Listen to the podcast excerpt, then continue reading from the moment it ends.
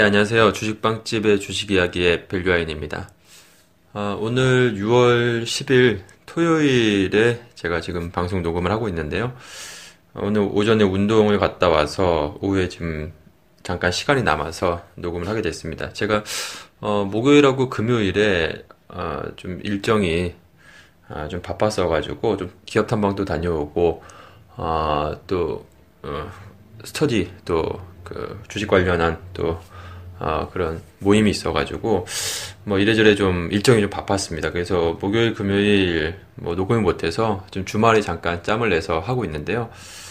사실 근데 뭐 시간이 있었어도 뭐 특별하게 녹음할 건 없었습니다. 뭐 목요일, 금요일 아, 시장에서 뭐 특별한 이슈는 없었고요. 여전히 그 이전에 계속해서 말씀드렸던 것처럼 어, 시장은 계속 뭐 조, 좋은 흐름을 지명하고 있고 어 뭐 현재 시점에 사실 주식시장보다는 어떤 섹터, 어떤 종목에 집중을 하느냐가 결국에 이 수익률의 관건이기 때문에 어, 항상 뭐 말씀드렸다시피 정책주들 그리고 아, 이제 시장에서 지금 부각될 수 있는 모멘텀이 부각될 수 있는 종목들 섹터 위주로 아, 좋은 쪽으로 접근하면 좋을 것 같습니다. 사실 지금 이제 아, 어닝 시즌도 지금 아닌 상황이고 이제 뭐 다음 달은 넘어가야지 또 아, 2분기 이제 실적 모멘텀이 부각이 될 수 있는 상황이어서 어, 철저하게 지금에서는 이제 그 모멘텀 플레이를 하시면 뭐 단기적인 시각에서 보시는 분들께서라면 좋을 것 같고요. 어, 저처럼 좀 중장기적으로 뭐 꾸준히 안정적으로 나는 주식 투자로 수익을 거두고 싶다라고 하시는 분들이시라면 뭐 흔히 이런 얘기 많이 요즘에 특히나 많잖아요. 뭐 대형주 강세, 뭐 대형주를 따라가야 되냐, 아니면 아 이제 중소형주가 오는데 중소형주 쪽으로 가야 되냐, 뭐 성장주가 다시 살아나는 거냐, 뭐 제약바이오 뭐 이런 것처럼 아니면 아 지금 뭐 그래도 뭐 가치 주들을 뭐 사야 되냐, 뭐 저평가되어 있는 자산 가치가 높은 뭐 자산주라든지 뭐 아니면 뭐 저PR주를 사야 되는 거냐, 뭐 그런 또 고민들도 많으실 것 같은데. 주식시장이 항상 요즘처럼 이런 강세장이든 아니면 아, 주식시장이 약세장이든 좋지 못하던 간에 항상 일정한 투자를 하시면 좋을 것 같습니다. 그러니까 꾸준하게 항상 그 뭐 뻔한 얘기지만 자신만의 원칙을 지켜가면서 하는 게 가장 아, 시장을 대응하는데 좋다라는 말씀을 드리고 싶고요.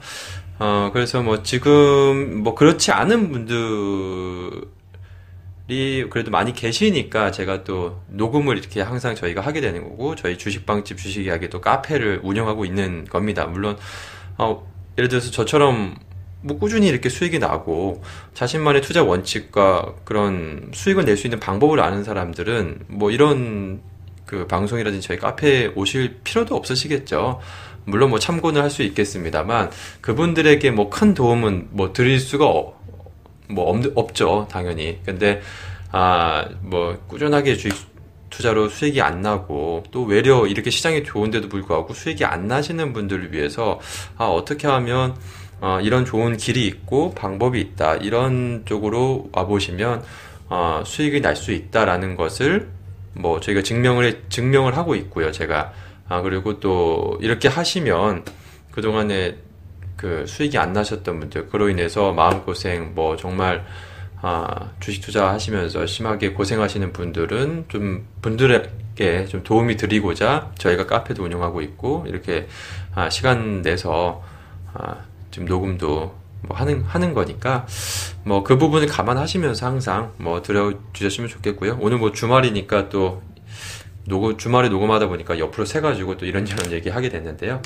일단 오늘 뭐 녹음하는 거는 다음 주 좀 시장 전망과 어, 좀 주목해야 될 부분을 말씀을 드리고자 녹음을 하게 됐습니다. 일단은 뭐 다음 주도 뭐 시장은 계속 괜찮지 않을까 싶습니다. 뭐 지금 이제 6개월 어, 연속 지난달까지 상승했고 이번 달에 지금 올라가면 7개월 연속 상승, 상승인데 어, 역사상 한 번도 없었죠. 그러니까 한 번도 없었던 그 길을 지금 가고 있는 상황인데, 뭐 이번 달도 어쨌든 시장이 지금 계속 좋은 상황입니다. 뭐, 어, 일각에서 좀 우려감도 있습니다만, 어, 이제 쉬어갈 때가 되지 않았냐.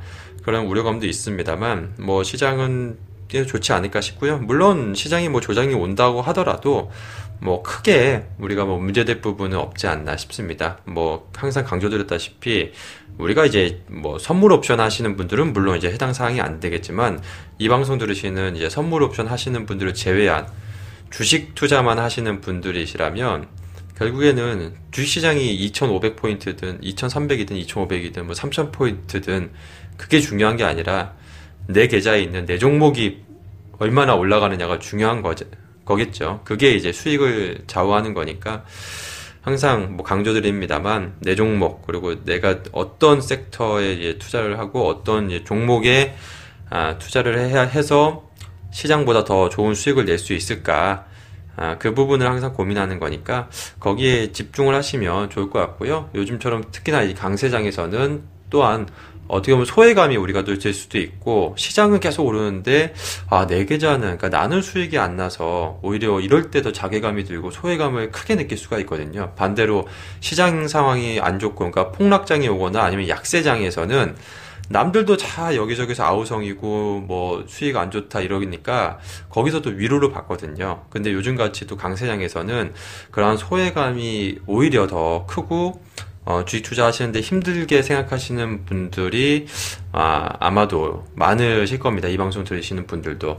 그러니까 그런 분들께서라면 항상 뭐 그러니까 시장 상황을 너무 보지 마시고 그러니까 주식 지수가 뭐 2,300이든 2,400이든 뭐 이 부분보다는 거기에 이제 소외감을 느끼시지 마시고요. 아, 어떤 아 그러면 지금 시장이 이렇게 좋은 상황인데 어떤 쪽이 좋을까? 어떤 섹터 종목이 모멘텀이 좋고 수익률이 좋을까라는 거를 더 고민하시면 좋을 것 같습니다. 그러한 의미에서 일단 다음 주 같은 경우에는 뭐 가장 큰 이슈가 어떻게 보면 그러니까 FMC죠. 그러니까 미국 다음 주 이제 6월 12일 월요일부터 해서 이제 시작을 하는데 다음 주에 이제 FMC가 있는 상황이어서 어 뭐 이 부분이 가장 어떻게 보면 시장이 큰 이슈일 것 같은데 뭐 특별한 건 없을 것 같습니다. 이미 그러니까 FOMC에 우리가 주목하는 거는 이제 다음 주 이제 13일, 14일 그러니까 화요일, 수요일에 이제 FOMC 회의가 있는데요. 뭐 FOMC를 항상 우리가 얘기하고 언급하는 이유가 바로 그, 어, 금리 인상이잖아요. 그러니까 FOMC에서 이제 금리를 이제 결정을 하기 때문에 근데 이번에 사실 금리, 그러니까 6월 그 미국의 그 기준금리 인상 가능성이 거의 지금 90%가 넘어가고 있는 상황이거든요. 그렇기 때문에 사실 시장에서는 이미 충분히 금리 인상에 대해서 반영이 된 상황이고, 항상 시장에서 두려워하는 거는 이제 불확실성이잖아요. 그러니까 어 정말 금리 인상을 예측을 하지 못했는데 오 생각 외로 금리 인상을 해버리게 되면 시장이 충격을 받고 반대로 이제 아, 금리 인하 기조에서 마찬가지고요. 근데 이미 시장에서 금리 인상 확률이 지금 거의 뭐 90%를 넘어섰던 선 상황이기 때문에 아, 주식시장에는 충분히 반영된 상황이고요. 어, 미국 장도 그렇고 글로벌 증시, 우리나라 증시도 뭐 지금 계속 주가가 이제 상승하고 있는 이유가 뭐 이미 뭐 그 충분히 반영을 했기 때문에 만약에 금리 인상을 한다 하더라도 뭐 시장에서 충격받을 가능성은 거의 없지 않을까. 그렇게 보고 있고요.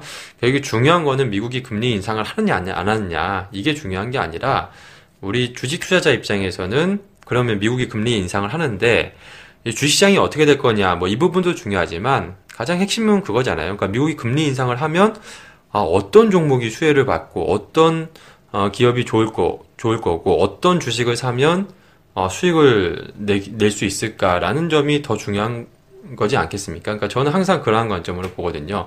뭐 미국이 금리 인상해서 우리나라 증시가 어떻게 되고 이런 점보다는 실질적으로 더 우리 개개인들한테 더 어, 중요한 부분은 그러면 어떤 종목을 사야 되는데 그 부분이거든요. 어, 그런 관점에서 일단 뭐 제가 그동안에도 계속 뭐 지난해부터 지난해 하반기부터 제가 말씀을 드렸습니다만 어, 가장 핵심은 금리 인상 기조에서는 결국에는 핵심 수혜주는 보험이랑 은행입니다. 결국에는 뭐 그거는 뭐 아마들 다들 많이 아실 것 같습니다. 보통 이제 금리 인상 수혜주 하면 대표적으로 보험주, 은행주 얘기를 하는데요. 어, 뭐 최근에 주가 보험주, 은행주도 뭐 주가 계속 지금 상승세죠. 어, 그런 이유가 이제 가장 큰 거는 왜 그 보험 은행이 좋느냐 금리 인상을 하게 되면 그러니까 그 예대 마진이 좋아지니까 그러니까 한마디 이익이 좋아지는 거죠. 그러니까 보험주랑 은행주들이 실적이 좋아지기 때문에 결국에 그러면 주가도 상승할 수밖에 없고요.